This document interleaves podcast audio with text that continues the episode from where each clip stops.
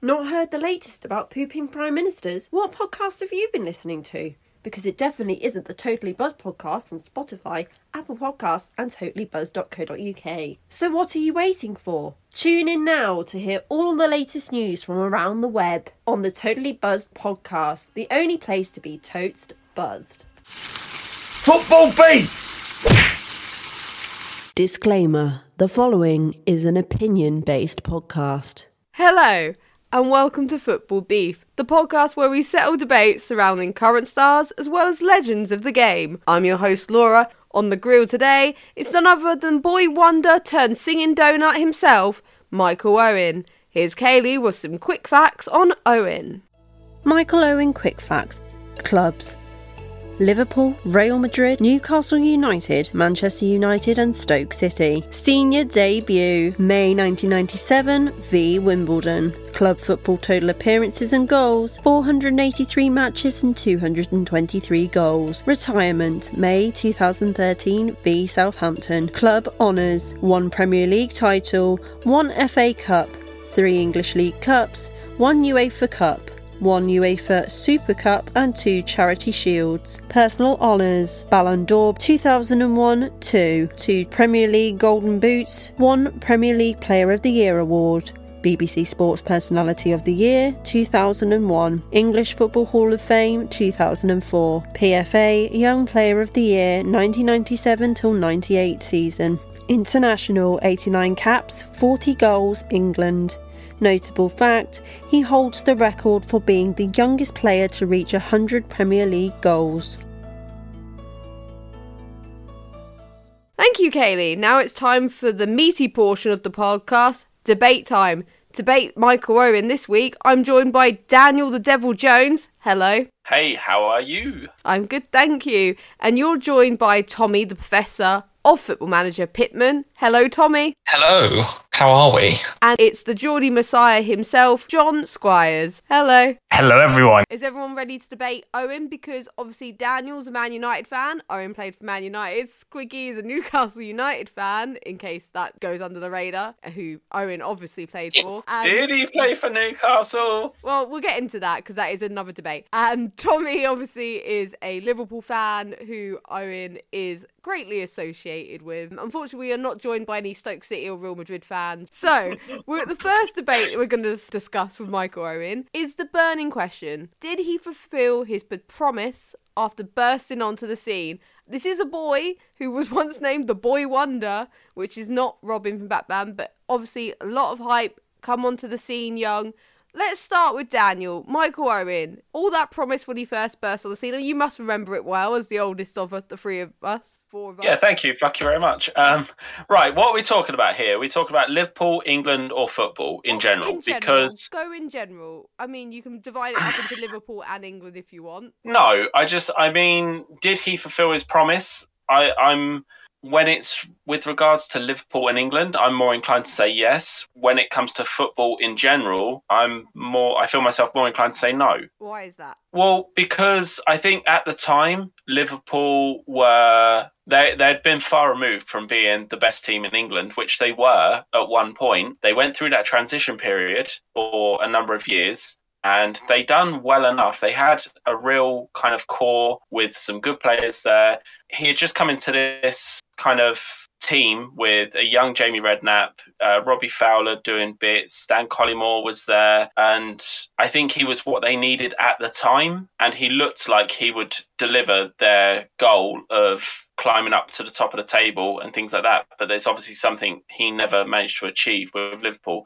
So I feel like he done a good enough job for Liverpool considering where they were at when he got there. But with the way he started, he looked like he was going to take them to the promised land and never did. Tommy, as a Liverpool fan, do you feel that's a fair assessment? Do you agree with that? Or do you think that's a little harsh just containing it to Liverpool for his promise? No, I th- I, I, I think that's fair, fair enough to say. Obviously, his, his record at Liverpool was, was very good. He was very much, when he did sort of burst through very quickly, sort of the main man up front, even with Fowler hanging around, and he was the one that managers wanted to sort of to build the attack around. And I think after he left Liverpool, you know, he always kind of seemed to be angling for a move back to Liverpool. I think he, he did all right at Real Madrid, but he obviously wasn't happy there, or they weren't happy with him for whatever reason. And then Newcastle, it seemed very up and down. And then I think he sort of accepted his his bit part role sort of for, for where he was at in his career. I just think sort of if you think of like the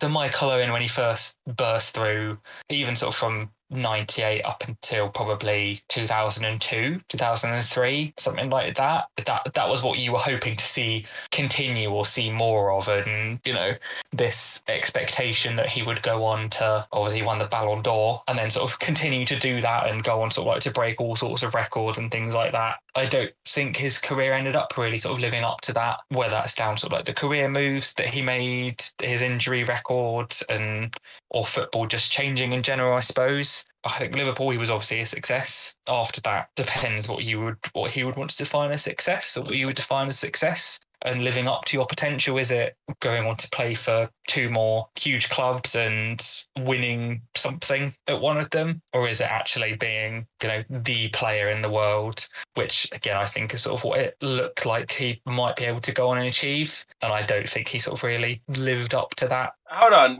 we'll get to Newcastle in a minute, but I almost want to feel like I'm defending Squiggy's honour here. So Tommy just said that when he left Liverpool, he went on to play for two major clubs. So he ended up playing for Real Madrid, Newcastle United, and then Manchester United. I think we can all discount Stoke as being a major club because they're just not. But which of those three are the two major clubs there? Real, Real Madrid and Man United, like they are global football clubs. I'm not going to get offended by that. Particularly at the times that he was playing for them. Yeah. I agree. Interesting. Squiggy, any thoughts on whether Owen fulfilled his potential? Because obviously, as a Newcastle fan, you didn't get to see him at his best. But if you looked at his career, didn't get to see him. Would you say Michael that... Owen? He played for us. This doesn't sound right. All the hype that obviously was him as the boy wonder, England's great next big striker after the Linekers and that. Do you think he fulfilled his potential? Uh, no, I don't think so. I kind of agree with Tommy and Daniel. Really, I think like he did a lot at Liverpool, and maybe if he'd stayed at Liverpool he would have gone on to fulfill a bit more of that promise, but it's another one, did did he peak too soon? So you know, he, he won the Ballon d'Or in what, two thousand one, made his debut in nineteen ninety-seven. Did he did he peak too soon, and that he won that too early on? Because I think if you look at that, you could sort of say, oh, he's won the Ballon d'Or, you know, he, he's had a very good career, but he only won that after being playing professional football, well, senior professional football for what, four or five years? So did he did he peak too soon? And since then, did it go downhill a little bit? I mean, I know he scored obviously that goal in, was it ninety-eight against Argentina in the World Cup, and that and that kind of like announced him on the world stage. But did he really do much after that? After two thousand one? And I think if you take his career up to just two thousand one and maybe a little bit after that, you can say that, you know, all the promise was there and he, he was fulfilling it. And then it kind of went downhill after he left Liverpool and went to Real Madrid, and then obviously came to came to us, and it went even more downhill from there. I so... mean, actually, to jump on that, though, so you just touched on his Ballon d'Or, and I think you would probably agree that at that time it was his hottest point in his career, hence why he got recognised for the Ballon d'Or. But I would wonder what you would do with the information that he played more games for Newcastle United in the two thousand seven two thousand eight and in fact two thousand eight two thousand nine season than he did in his year that he got nominated and won the Ballon d'Or for Liverpool while he was with Liverpool. So I mean, like we, we it's easy to jump on and say, you know, he barely turned out for Newcastle, but I think it's easy to remember for the first couple of seasons, he barely got a game at Liverpool, uh, sorry, at Newcastle. But then his last two seasons there, he was pretty much on the pitch every single week. But and he actually played more games for Newcastle than he did in his Ballon d'Or winning season for Liverpool. But then are you going to argue that it's a case of making the most of your minutes? Because thirty goals and seventy-nine appearances isn't as flattering as it may be, as in the amount of minutes and what he actually did on them Newcastle appearances. Because it's seventy-nine appearances for Newcastle on paper makes it sound like wow, that's the second most he made for any club. Obviously, Liverpool way in front with two nine. No, and I, I completely agree with you. However, in his Ballon d'Or winning season, he scored eight goals in twenty-seven appearances for Liverpool. However, in his two thousand seven two thousand eight season, when he actually turned up for Newcastle and was like, okay, I'm here, this is what I can do, he ended up scoring eleven goals in twenty-nine appearances. So, I mean, he done better for Newcastle in that season than he did in his Ballon d'Or winning season for Liverpool. Agree? Any thoughts so, on that? So did he did he win the Ballon d'Or based on the season before, before he got all the injuries? No, so he, he had fourteen appearances with three goals the previous season. So why did he win the Ballon d'Or? Was every good footballer injured at that point or something? No, he won the Ballon d'Or because he was a really good-looking English guy, and it was like our hope. I think we needed a lot of hope, and he was... Well, the... why haven't me and Tommy won the Ballon d'Or? You don't play football, you play cricket. Yeah, it's a good point, actually. I think it's very easy to look at him winning the Ballon d'Or and say that he fulfilled his potential, but I think winning it once, at the point that he did when Liverpool had won three trophies, is very different to... And also, I know that now we compare people to the footballing freaks that are Messi and Ronaldo, but like you look at them and say, yeah, they fulfill their potential. Even something like Luka Modric, who who won it when Croatia got to the World Cup final and things like that, and you go, yeah, they, they've lived up to it. It's not that it's easy to win the Ballon d'Or, but I don't think you can use that as a thing to say that you won the Ballon d'Or. Yeah, he's, he's he lived yeah. up to his potential. And that's that's I wasn't saying that he lived up to his potential. I'm saying did he peak too soon by winning the Ballon d'Or? That's what I'm sort of saying. I'm not saying that he yeah, reaches I, think, I, I think don't think he did. If, and... if if somebody wins the Ballon d'Or at that stage of their career, I think living up to their potential, maybe, maybe it's unfair to sort of to, to put these expectations on, you know, young, young-ish footballers to say, oh, well, you've won it now. Like, you should win it and at least one more time in your career. But I think that's that's kind of what you would probably expect at that point. And I know that it wasn't, you know, until Messi and Ronaldo, wasn't always won by the same player every single year in a row, won five times or something like that, but you know he he did play, even if it was a massive reduced role, until two thousand thirteen. So in the twelve years of, of his career after winning the Ballon d'Or, he didn't get close to that point again. Yeah, so not that he peaked too soon, just that I think you kind of would look at it and be like, oh, well, that'll be the start of it. If you showed somebody who had no knowledge of Michael Owen or football or anything like that, and you started showing him showing them the videos, and then you said, this year you won the Ballon d'Or. They go, oh, and that's they gave that to like the best footballer voted for by all these people around the world. They go, oh, wait, yeah, he must have won it again. And yeah. then you told them, actually, no, he didn't. They'd be like, oh. Yeah, his career went down the drain after that.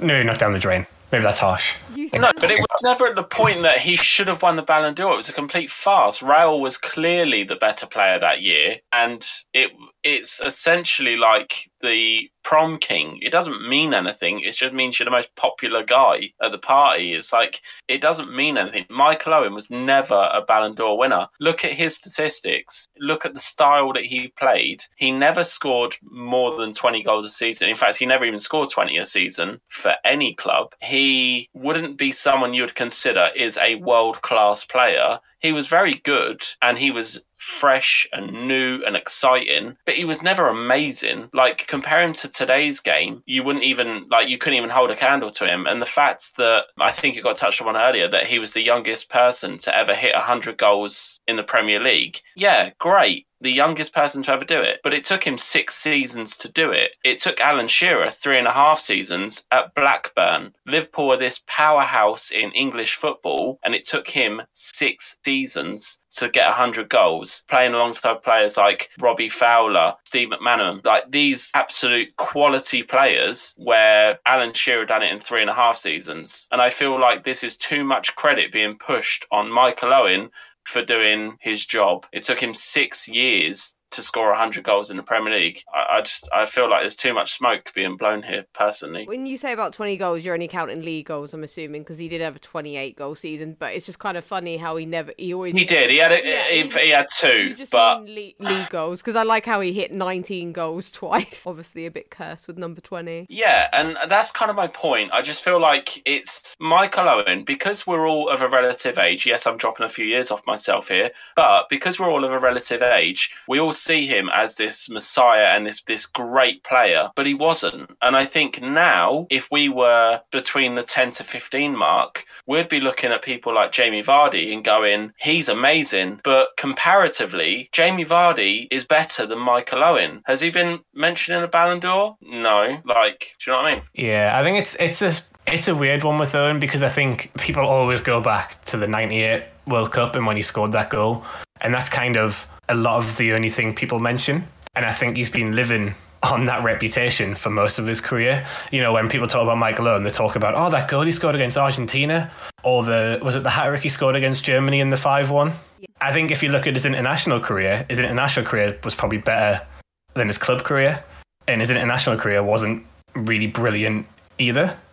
It just, I think it it, it, it, dep- it depends what you what you want from football, or what you imagine it to be. Like, I think if you're a player who can deliver those iconic moments, that's not a stick to beat people with. Like, obviously, winning loads of trophies and all this stuff is, is great. Winning Ballon d'Ors five times, yes, but I don't think saying, oh, but other than that, what did he do? Like, he did, you know, he didn't win the trophies that he probably wanted to, or that we might have, again, expected him to, based on when he came through. But, you know, for a long time, it looked like he was going to be England's record scorer. He won a treble with Liverpool. He won it, it, those trophies in one season. He was a phenomenal player at the time. And, you know, to, as a kid going on to the World Cup stage in ninety-eight, scoring that goal, scoring that hat-trick against Germany, like, a lot of the time I think football is about, like, those iconic moments that you can look back on and be like, that was amazing. Yes, it might, like, provide sort of slightly rose-tinted look at things, but I don't think that's something that you should use to, you know, beat a player with and be like, oh yeah, he did that, and that's what we all talk about. That's what football's about. It's about having that moment of being like, I remember when that player did that absolutely insane thing and we all went mental. It's really interesting speaking to a Liverpool fan about this, because I knew the treble would come up tonight. Obviously two thousand, two thousand one, it looked like Liverpool were back to their best. However, can you honestly say you were happy with Michael Owen's performances that season, based on the knowledge that F A Cup final, yeah, okay, he won that final for you guys. He ended up scoring two in the final. Amazing. The UEFA Cup, I'm I, I'm literally racking my brain. He only scored in the first round. Maybe, maybe he got the second round as well. However, he was a ghost for most of that tournament. And in the Carabao Cup at the time, the uh, I can't remember what it was called, the Worthington Cup or whatever it was, he didn't even play in the final. And I feel like, yes, the F A Cup could be added to his resume, but the other two shouldn't be, based on the fact that he was... I don't think you can say that a thing shouldn't be part of his, like, trophy, or because he didn't score in the final. That's not how football works. He was part of I get, the I team that, that made it there. He was their equal top scorer in Europe for the UEFA Cup. Okay, fair enough. He's, he was part of the team getting to the final, even if he didn't win the final single-handedly by himself. And the he Carabao was part Cup of that team. Even in the team. And the Carabao Cup when he wasn't even in the team. Heskey and Fowler were played over him. He was he was he was part of the Liverpool team that got there. Again, I, I, I it's it's twenty-one years ago. I don't remember it. No, I get that. I'm, exactly, I'm like, but I think it's that's really the only thing. He's got a Ballon d'Or that's got an asterisk next to it, and he's got a. He's got a treble. He's one of the only English players that's got a treble against their name in a season. And I feel there's an asterisk against that as well. And I just, I for me, I always feel that Michael Owen will be that guy that's, there's just always that asterisk next to his name that the, was he that good? If it makes you feel better, he scored a goal in the Carling Cup final, whatever, E F L Cup, whatever you want to call it, over Man United in two thousand three. Just call, just call it the League Cup. Yeah, the it's League much Cup. Easier. Yeah. Thank if, you, Tommy. If you want, he helped beat, you know, Man United to it. So he got a goal in that final. If that makes you feel better, so you can shine that medal. It helps a little bit. It does. Well, I was going to say, before we touch on in this debate, um, would you say that his promise was inflated because of how hyped he got young? Is that also part of the debate here? That I think, I, th- I think that happens to every young footballer when they come through and they yeah. and they do something like that. I mean, like, I'm sure I'm sure Theo Walcott's still called the next big thing. Yeah, exactly. It's, it's that kind of thing. If you're if you're that age, or you do, you do something when you are sixteen or seventeen or eighteen or whatever it is, like, you do immediately. It's just part of, I think, football fandom, sports fandom, whatever it is. Yeah. It happened, it happened when Rooney scored, didn't it? When he scored yeah. that goal against Arsenal, like, oh, here exactly. he is. Fa- fa- yeah. Fans and pundits immediately go, it's going to be great. Partly because you're a, you're a literal child doing those things with like fully grown men and embarrassing them, that you go, oh, he must be good. I agree with that, actually. But do you, do you also not feel that that's something in us being, it's like the quintessential British thing, the...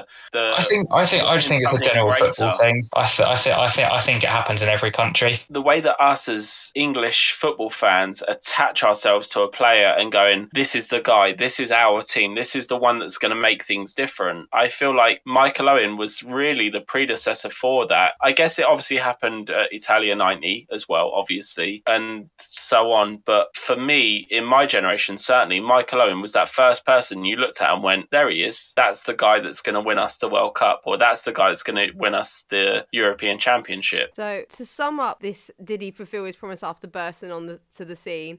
Oh, Daniel and Tommy saying yes with an asterisk at Liverpool in a nice little bubble, and Squiggy's just saying no. No, I'm, I'm saying no because I would look at his his overall football career. Right, we're going to move on to the other debate now and ask whether you consider Owen a one-dimensional striker, aka is he too reliant on his speed, and that's kind of why his career and injuries did wreck him more than most players and he didn't really change his game. I'm going to go for Squiggy because Squiggy got to see him more injury hit. Well, yeah, I was going to say it, it's not a bad thing being one-dimensional, but I think you've got to be able to adapt, and I'm not, I'm not one hundred percent sure that Owen adapted after that, after his injuries. I think, you know, pace is fantastic to have, and if a striker's got pace then they're onto something good, but you lo- the striker loses the pace eventually and you've got to be able to adapt, and Shearer did that. Shearer was never quick, but when he was younger obviously he had a, he had a yard of pace about him, and then when he lost that yard of pace, you know, is he could score goals from anywhere still. And obviously he could bully defenders, and I don't think Owen had that second, like that extra bow, extra string to his bow. And I think when he when he had all the injuries and he suffered, I think he struggled a little bit because I think he still wanted to play on the shoulder of the last man, but didn't have the pace to do that. But there's nothing wrong with that. I just think he struggled to adapt a little bit. And maybe that's because he had a lot of injuries, and maybe that sort of took its toll on his body because, you know, he, he wouldn't... he wouldn't win anything in the air, really. And when he played at Newcastle, he had Shearer to win all of that, and he was there for the knockdowns, and he played that role perfectly.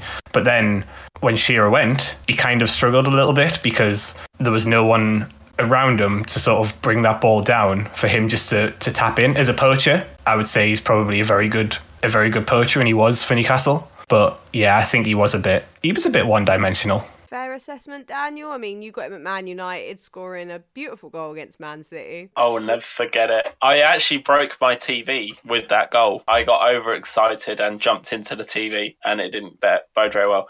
Actually, I would say the the narrative that he is a one-dimensional striker is a little bit lost because obviously it was his pace that brought him to the forefront, and that's, I mean, that goal against Argentina, that was his pace that really kind of highlighted his attributes. But I dare say it was almost the complete striker. You know, he was right-footed, and I'm going to touch on this a little bit later, but he could also score with his head as well. And being a short ass, I think he's like five foot six, he would still come in with the occasional header. And I think for certainly a shorter player, you don't see that very often at all. I remember looking at him around two thousand, two thousand one and thought, yeah, he is a complete striker when it comes to football, when it comes to playing that number ten role or number nine, whatever the most prominent striker is. Like, I felt like he was a complete enough striker, so I wouldn't say he was very one-dimensional. His pace does impede him almost a little bit because that's what he'll be recognised for, but no, he wasn't a one-dimensional striker at all. I think he was very reliant on his pace, which isn't like a bad thing. If you've got an asset like that, you have to use it. I think I kind of probably tend to agree a bit more with Squiggy in that he, until sort of he was like coming towards the end of his career,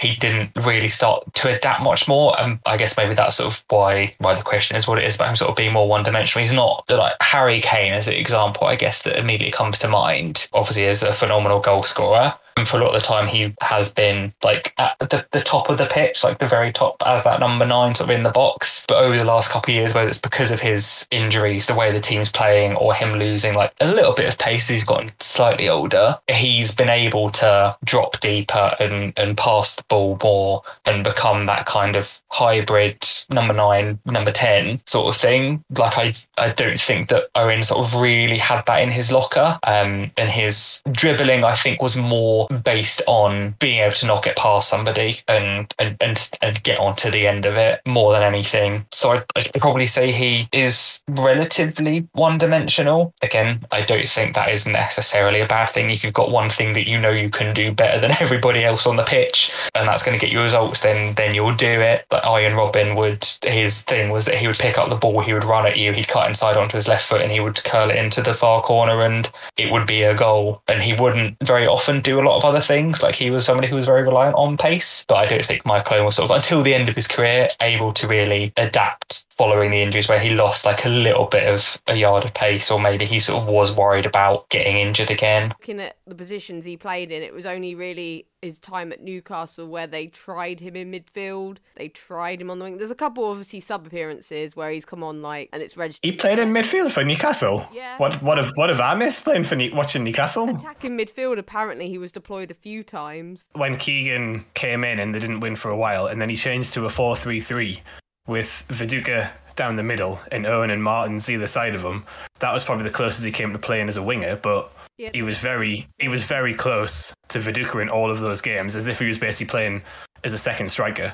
But would you say then it's just maybe not opportunity or make that role his own? Because I mean, I'm just looking at something someone right now who's probably a on your mind, Squiggy, constantly, like Joel Linton. It's only since he's given a different position for a consistent amount of games that he's adapted. I get the feeling that Owen wanted to be the main man through the middle, and that's that's kind of the feeling I would get. I, you know, I'm not I'm not saying this against Michael Owen. I could be completely wrong, but I feel like a player like him wouldn't enjoy being played out on the wing and wouldn't want to drop into midfield. He wants to be that player who plays through the middle on the shoulder of the last man, and I think that's all he wanted to do. And I think maybe managers did try and move him there, but I don't think he was probably receptive to it.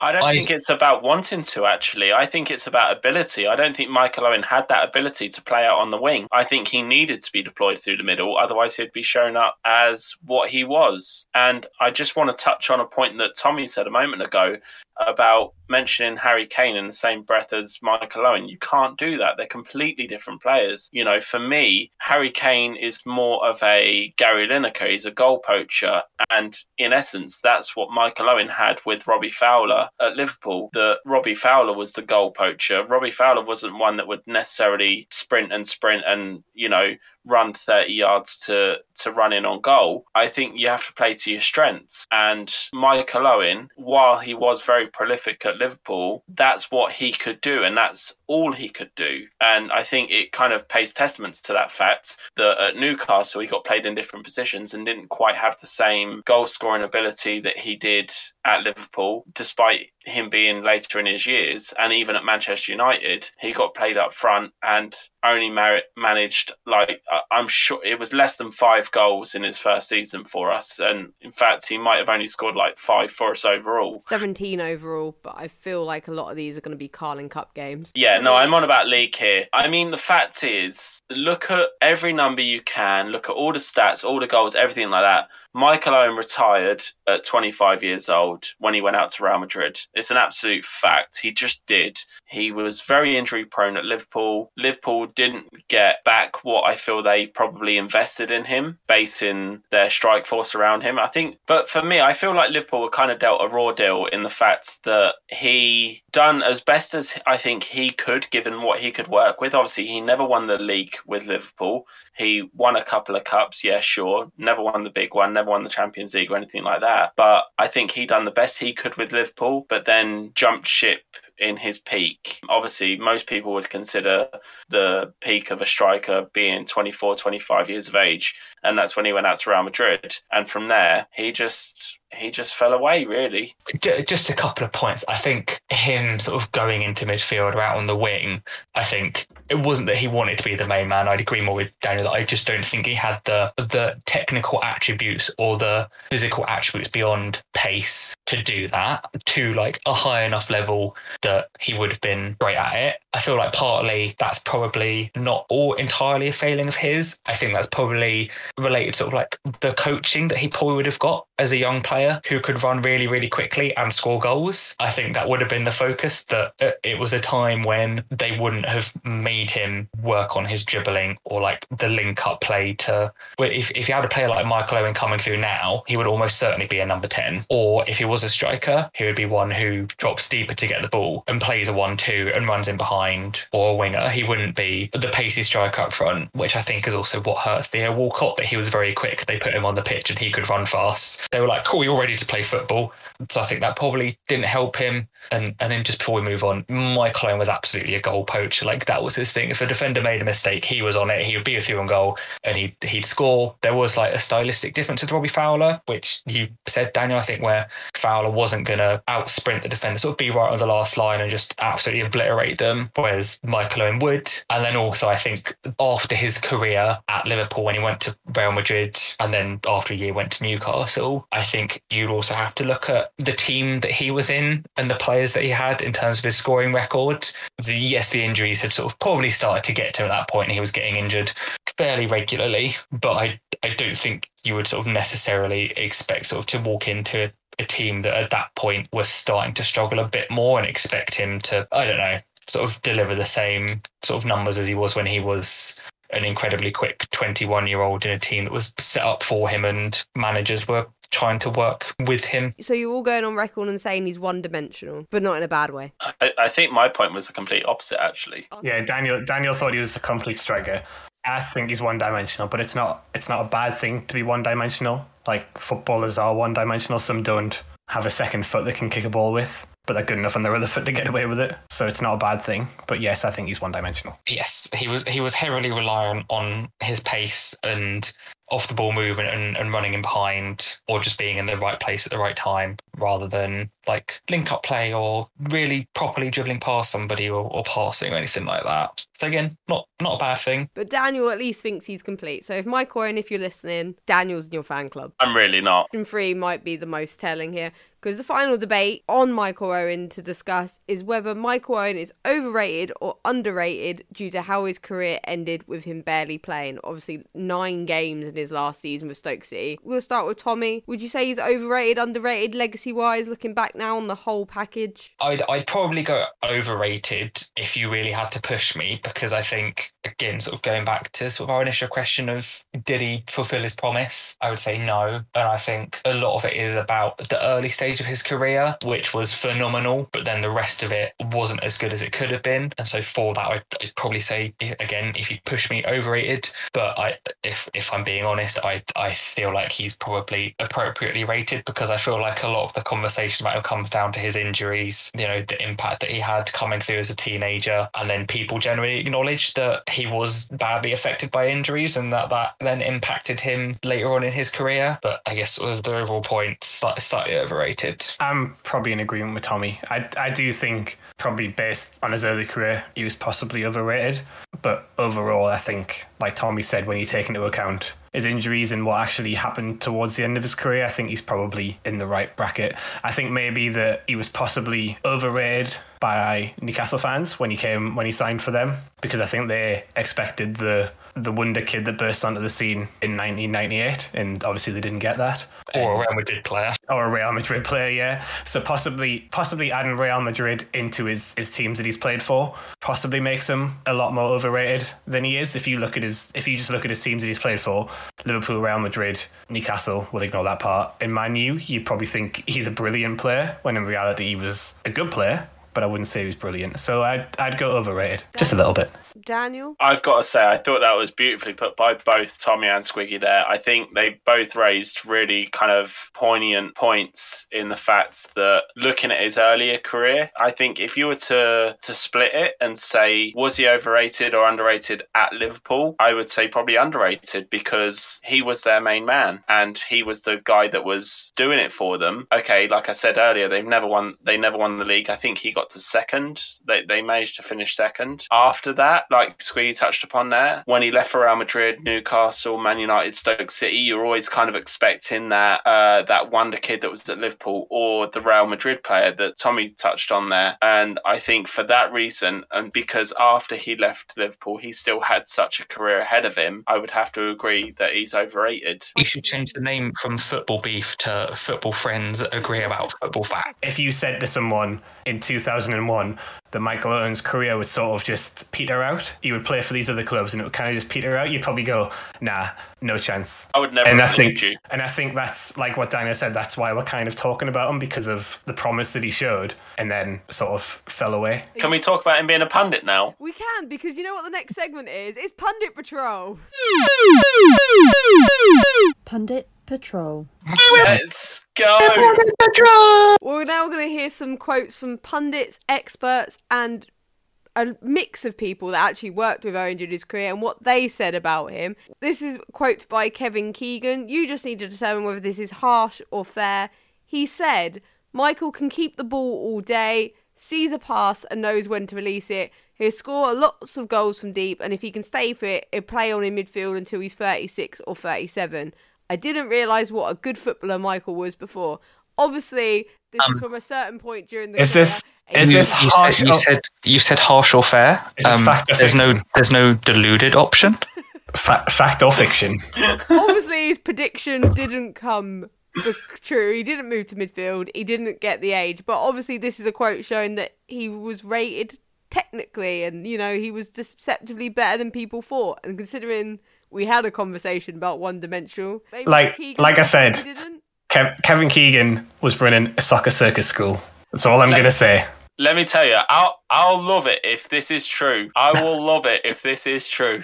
Unfortunately, I think, it is I think we all agree that this is not a fair statement to make about Michael Owen. It's obviously it's not harsh because it's oh. very complimentary. But yeah, I, I just it's don't, very nice. Obviously, twenty twenty hindsight and all that. But you know, if when I was watching, maybe not when I was like eight years old watching Michael Owen, if somebody says, "Do you think you'll play until he's thirty-seven and play in midfield and score loads of goals?" I would have been like, "But uh, if I was watching him now, I'd look at him and go, mm, "I don't think he's got it in him to do that." This just adds weight to the fact that Kevin Keegan was deluded. He thought that Newcastle would end up beating United to the title. Didn't happen. He thought that Michael Owen would go on. All right, to... all right. Um, I mean, they win a league title before Man United do. So he, uh, Eddie's Mighty Mags and all that. He he thought that Michael Owen would go on and play till thirty-six, thirty-seven. We're going to move on to another England manager. Obviously, this was said a little bit after ninety-eight. This we're talking early two thousands. Said that Michael Owen is a good goal scorer. Not a natural born one, put in brackets not yet, because, you know, that takes time. I find it weird that he's saying it takes time to become a natural born. It takes time to be naturally born to do something. yeah, to be vulgar, nobody comes out the pussy drawing Mozart, so, you know. I disagree. I th- I think he was like a, just a natural finisher. I would absolutely agree with Tommy. He was a natural goal scorer. Should we go to one of the better England managers in recent memory then? Well, no. That's, that's a separate Football Beef, Laura. That's a separate one. Don't get started Steve on McLaren that quote. Now. Is there Steve oh, McLaren no, quote? Oh, no, no, no. At least, at least he actually got to manage a good football team at one so, point. This quote comes from Roy Hodgson. Crystal Palace? Oh, that's true. Watford? I'm just going to ignore this. But Roy Hodgson said this was after Owen's retirement, so Roy's had the pleasure of seeing how Owen's career's folded out across its whole period here when he said this, but Michael Owen's record of eighty-nine England appearances and forty goals is a magnificent landmark. Some of his international strikes were spectacular and have already gone down in England's modern football history. Although I never got to work with him personally, He always conducted himself extremely well on and off the pitch and was a fine ambassador for English football. I feel this is a classy way of saying he didn't upset anyone, but he was all right. Roy Hodgson is the granddad I've always wanted. I, I mean, like, it doesn't matter if you messed up in school or if you've done if you've done bad or anything like that. I feel like Granddad Roy will always will always be nice about you. I feel like he would be always the one with the sweets and the fiver that he would tuck in your pocket. Like, I never worked with him, but he always handled himself very well. Like, what is that based on? Apart from you just trying to be nice. His little match interviews after, and he was like, thanks. Yeah, he would have he would have bumped into him around the place. It's because he can barely see. He's at Watford. he, you know, he turned up there accidentally. Um, I mean, I mean, he didn't he didn't have like off the field problems. Like, he was oh. generally seemed to be pretty well behaved. Apart from at Newcastle. Or wasn't that just that he didn't want to play for you? He just wanted to play for Liverpool again. he just he just wanted he just wanted to be off the field. Problem. No, you know what? The fact is that Michael Owen has never come across like a dick or anything like that. He he comes across as an idiot every week on B T Sport, but he doesn't come across as like like an arsehole that would do something bad like modern footballers. He's not that kind of guy. I think he's he's too much of a good boy for that. Prior to the Marsing artist, he's too boring for that. Yeah. Yeah, no, I wanted to say boring, but I didn't want to be too mean, so I'll just say, no, he's not an arsehole, but he's like, you know, he's he's just too much of a good boy for that. I'm going to go to the next quote, which is from Gary Lineker, and the truth about Michael Owen's career, he had a phenomenally successful career for a period of time, and after that he was blighted by injuries. Probably the fairest assessment around. Yeah, yeah. I think Gary Lineker speaks for all of us, basically. Yeah, incredible. At the start, he was obviously successful, particularly at Liverpool, and then the injuries built up and affected him, and then he had more injuries, and then he wasn't as good as he used to be. I think that he did have a, a phenomenal enough career for the first six, seven years, and then after that, not bad. So we go to David Fairclough for the next quote. He had a great career at Liverpool, though, and a lot of their style was geared to getting the best out of Michael. Gerard Houllier basically gave him free rein, whereas everybody else was very disciplined. Michael was crucial to the success of Liverpool in his early years. Once again, we've touched on this a bit.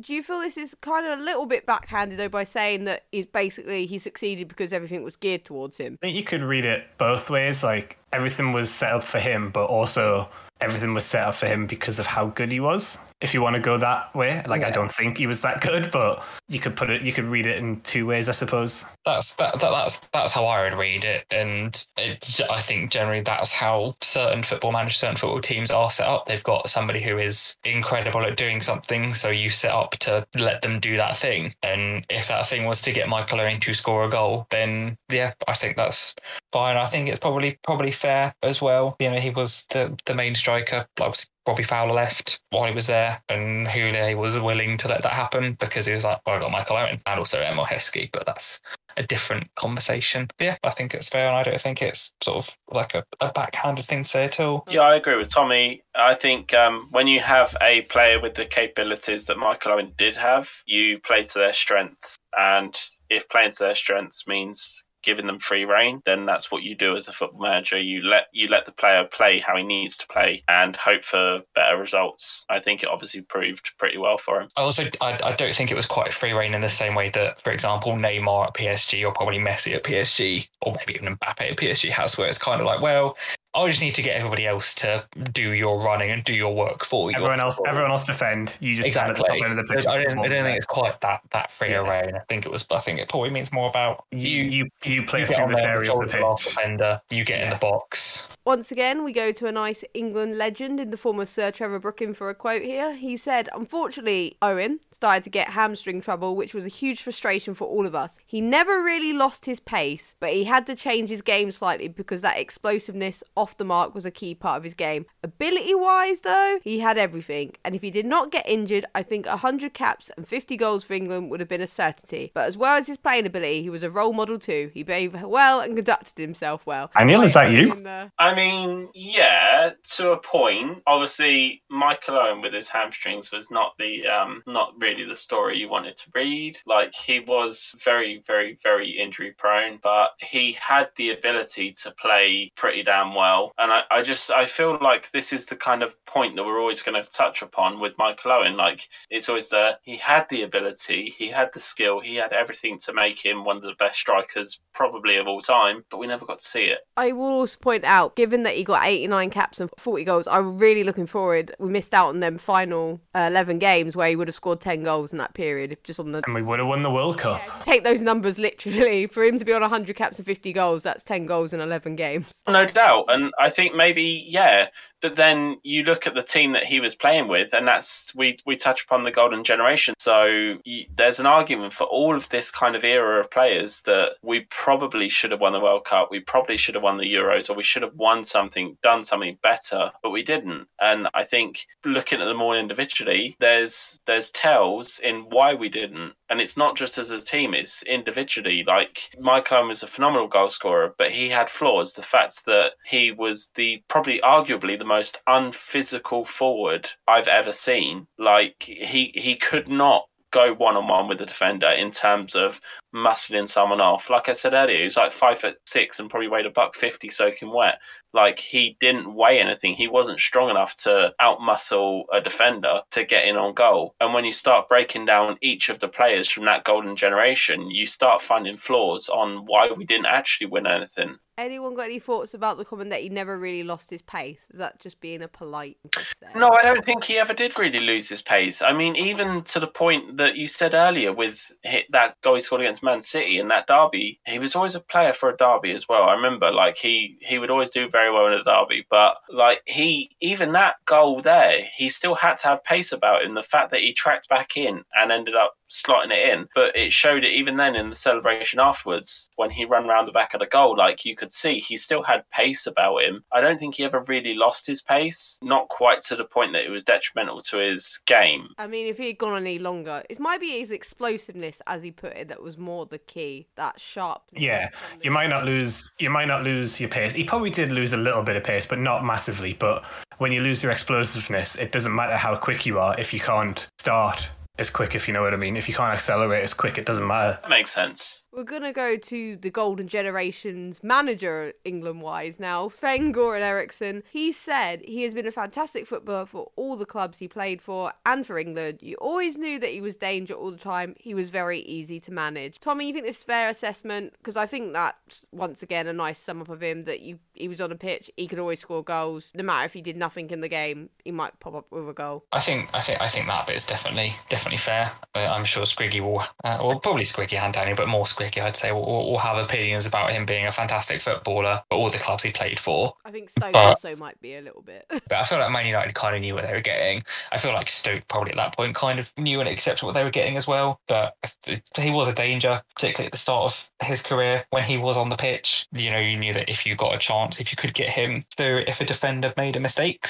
that he would, you know, be there to try and sweep up and put it in the back of the net. I wouldn't say that he, he was always a he was always a fantastic footballer for the clubs he played for. Then no, it's not true, and it shows how deluded Sven-Göran Eriksson was. Like, he he wasn't a fantastic footballer for every club he played for.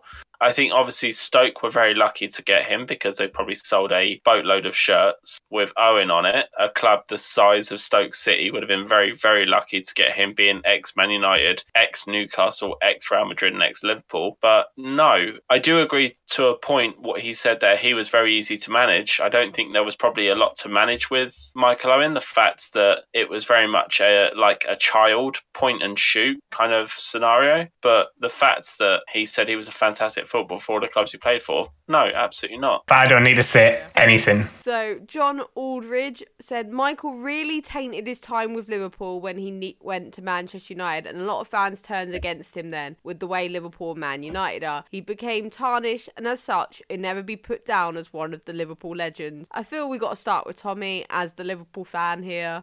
I would probably agree. I think it's maybe slightly harsh. I, I know at the time I was very unhappy that he went to Man United, but that's partly because I started watching football when Michael Owen burst onto the scene, and he was the main reason that I chose to start supporting Liverpool. So it had more of a, a personal impact. He was at a point as well, I think, where when you looked at it, you were like, why are you going to Man United? You're not going to play like at all. Surely there's like another team that you could go to that you would actually play for. So I think I think I think part of I think it is maybe slightly harsh So I don't think you can speak for every Liverpool fan, say that it taint, it didn't taint his time at Liverpool. It tainted sort of like the perception of him, I think. Although arguably him refusing to sign a contract, so we had to sell him to Real Madrid for like ten million, was more of a problem than him then going to Man United, when Rafa Benitez and Liverpool had probably had three or four chances to sign him again if they'd really wanted to, and they clearly didn't want to. So why did it really matter? Daniel, as the Man United fan, your thoughts on this then? Do you think that that was basically what Owen sacrificed when he went to Man United? No, it's, it's absolute rubbish, to be honest. I think the fact that, yes, obviously the Liverpool-Man United rivalry is huge. It's probably the, the fiercest rivalry in Brit- in English football, certainly. Not maybe not British, but certainly English football. But he would say that, to be honest. I, I don't think Liverpool fans would have thought the same thing about Paul Ince, for example, that, oh, you're ex-Man United, so you're a scumbag, and you know you're not gonna have a you're not gonna have a history with Liverpool because you played for Man United. Of course not. And Peter Beardsley, obviously, I don't think he made any appearances for United, but I know he was owned by them at one point and ended up playing for Liverpool. So, no, for anything like that, it's just, it's old men shouting at clouds. And I, I wouldn't pay any weight to anything that John Aldridge says in terms of the Liverpool-Man United rivalry and the fact that Michael Owen tarnished his career for Liverpool. He made Liverpool better, and I think that's really all there is to it. We're going to move on to a Liverpool legend, Phil Thompson, who said, seeing Michael at Liverpool in two thousand one as the Ballon d'Or winner was incredible. Incredible. While I also saw him do some incredible things at Anfield at a time when he was probably the best striker in Europe. He played for three of the biggest supported clubs in the world in Liverpool, Real Madrid and Manchester United. And while he could have won more and played more games for those clubs, my goodness, what a player and what a wonderful career. Do you feel this is the looking at the positive vibes? Because you've all discussed these as positive attributes, and when you look at his C V, Michael Owen, because I mean he did make a brochure to get his Man United move, didn't he? This feels like a quote that could have been in it. Yeah, I think you have to respect, as much as I dislike Michael Owen, you have to respect any football player that has the capability of playing at the two biggest clubs in English football history in Liverpool and Manchester United, albeit Man United are bigger, and arguably the biggest club in the world in Real Madrid. So you have to have something about you to be able to play for those three clubs. And I know Phil Thompson is like, he's quite an excitable character, but I do agree with him to a point. He probably could have gone on to play more games. He probably could have scored more goals. But I think Michael Owen's one of those things that's best left to memory, and it's best to leave him in the kind of light that we probably all view him in, at the point that he was really good at a point. And like I say, the fact that he played for those three clubs just really argues the point that he was a good enough player. Griggy, any comments on this quote? I mean, as one of the biggest supported clubs, Newcastle United. No, I've got no comments. Don't like Phil Thompson. I kind of agree and I kind of disagree. I'm not sure about so the played more games one. I mean, could he? he? He wanted to leave Liverpool. That was his choice, so he couldn't have played more games for them. Real Madrid, they sold him because he was bang average at Real Madrid. And Man U, he kind of went there to wind down his career, so I'm not too sure about that part, because surely if he could have played more games for them, he wouldn't have left all three of them at the points that he did. But I agree with what Daniel said about, to a point, he was a very good player and he must have been very good to go to those three clubs. Gonna move on to the final quote now from everyone's favourite, who I'm sure would be a Football Beef episode one day, Jerry Barton. But he said, we all dreamed of being Michael Owen scoring that goal against R G's. Stuff a boy's dreams that injury stopped him being one of the greats. Do you think that's fair or harsh, Tommy? Because it's, to be fair, I think it's well put. I think I think it's it's fair. Um, he he might not have been like one of the, the proper world greats, but you know he probably would have gotten close to that if he didn't without the injuries. I think sort of with his, with his pace and his finishing ability and his goal scoring record up to that point, that yeah, without that he probably would have gone on to have a much more successful career, whether that was staying at Liverpool, whether it was going to Real Madrid and staying there for longer, or then when he came back to the Premier League, just being able to play more and do better back in the Premier League. Yeah, no, I agree with Joey Barton. That's a sentence in itself. I think there's there's a lot of things to factor in here. That um, yes, that goal against Argentina, who couldn't love that? Even as a diehard Man United fan, I still loved Michael Owen for that. And because obviously, you know, dislike Liverpool, hate the Arges. That was the stuff that you dream of, and I've got nothing but love and respect for him for that. And I do think when he says about the injuries, he could have been one of the all-time world greats. I agree with him to a point, and I think that if we were to add on to that, without the injuries and without the move to Real Madrid, I think we'd be talking about Michael Owen in the same vein that we'd probably talk about like a Henry, an Andy Cole, a an actual like great of the Premier League, one of the one of the high flyers. I agree with Joey Barton pretty much. He, I think he's he's basically summed up the last however long of Football Beef in that one tweet. And now, with that being the end of Pundit Patrol, it's time for the quickfire rounds, which is all the individual sit-downs. So does Tommy want to go first? Sure. Tommy Pittman, are you ready? I'm ready.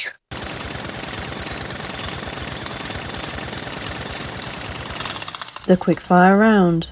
Owen and Fowler or Owen and Heskey? Owen and Heskey. Right to leave Liverpool in two thousand four, yes or no? I mean, Liverpool won the Champions League the season after he left, so obviously no. Which Owen quote is worse? Whichever team scores more goals usually wins, or that would have been a goal had it gone inside the post? Oh, that would have been a goal or had it gone inside the post. Owen or Shearer? I have to, I have to say it because Squeaky said, Shearer! Michael Owen on The Masked Singer or Glenn Hoddle on The Masked Singer? Uh, Glenn Hoddle, because at least he could sing. Michael Owen was just not good. Did Owen deserve the Ballon d'Or in two thousand one, yes or no? I do remember who else had what seasons at that point, if I'm honest, and Liverpool just won three trophies, which is often what it comes down to, so I'm going to say yes. Goal versus Argentina in ninety-eight or the winning goal v Arsenal in the two thousand one F A Cup final? The Argentina goal, I think, is a better goal and more iconic in general, although obviously absolutely barring Arsenal not in the last five minutes with two goals is, is a pretty good thing to do. Cheese and Owen or Salt and Lineker? Salt and Lineker, because I don't like cheese and onion crisps. Which viral clip is better, the cringe Dubai advert he did or the Michael Owen versus the thirteen-year-old? Well done, he's thirteen. God, it's got to be that one. And final question, overrated or underrated? To say slightly overrated. Squiggy, it's now your turn for the quickfire round. Are you ready? My body is ready.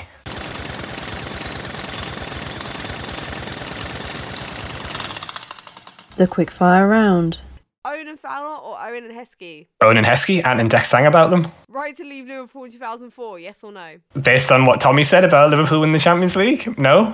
Which Owen quote is worse? Whichever team scores more goals usually win, or that would have been a goal had it gone inside the post? They're both terrible. Whichever team scores more goals usually wins. Owen or Shearer? Shearer! Shearer! Michael Owen on The Masked Singer or Glenn Hoddle on The Masked Singer? Glenn Hoddle. Did Owen deserve the Ballon d'Or in two thousand one, yes or no? We had a long discussion about this. Uh, I'm going to have to go with yes. Goal v Argentina in ninety-eight or winning goal v Arsenal two thousand one F A Cup final? Argentina ninety-eight. Cheese and Owen or Salt and Lineker? I mean, cheese and onion, but not cheese and Owen. Which viral clip is better, cringe Dubai advert or Michael Owen versus a thirteen-year-old? Oh, the thirteen-year-old. It's awful. And overrated or underrated? Overrated. Slightly. Daniel, are you ready for your hot seat? Born ready.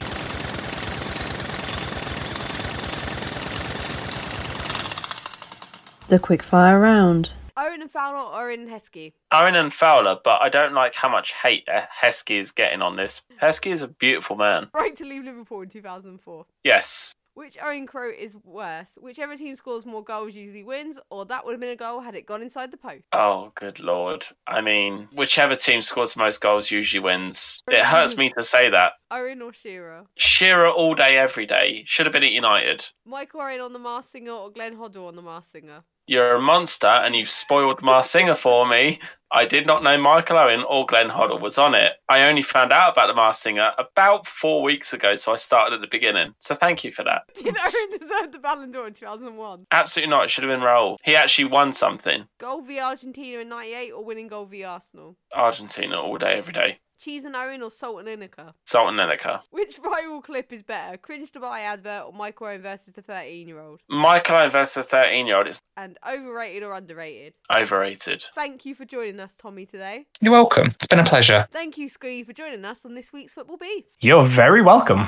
Thank you for joining us th- this week on Football Beef, Daniel. You're very welcome. Catch you next time. And thank you to you, who everyone that's tuned in and listened for joining us. Newer episodes drop every Friday at seven a.m. In the meantime, follow us on Twitter at BuzzFootball, rate us five stars on the podcast platform of your preference, and hit the subscribe button. Goodbye. Football Beef! Not heard the latest about pooping prime ministers? What podcast have you been listening to? because it definitely isn't the Totally Buzzed podcast on Spotify, Apple Podcasts and totally buzz dot co dot U K. So what are you waiting for? Tune in now to hear all the latest news from around the web on the Totally Buzzed podcast, the only place to be totes buzzed.